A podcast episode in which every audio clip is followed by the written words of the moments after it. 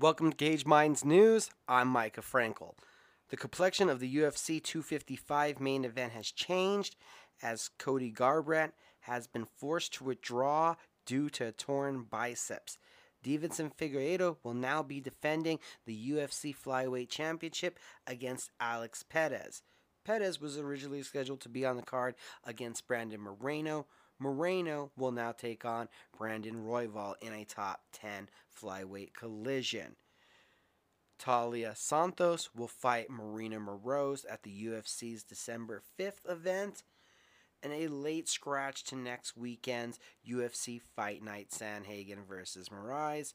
Alejandro Perez has tested positive for COVID 19, scratching his bout with Thomas Almeida. Bellator MMA has changed their theory on their free agent signings and has made some very impressive ones over the last week.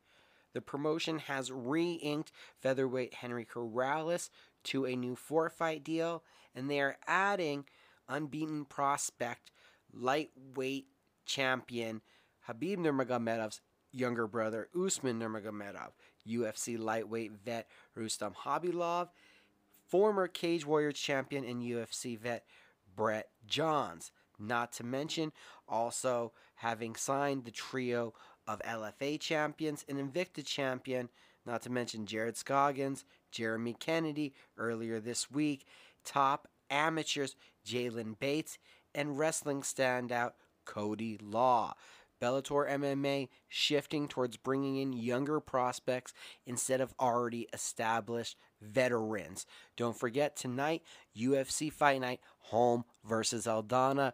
Prelims on ESPN Plus, main card on ESPN.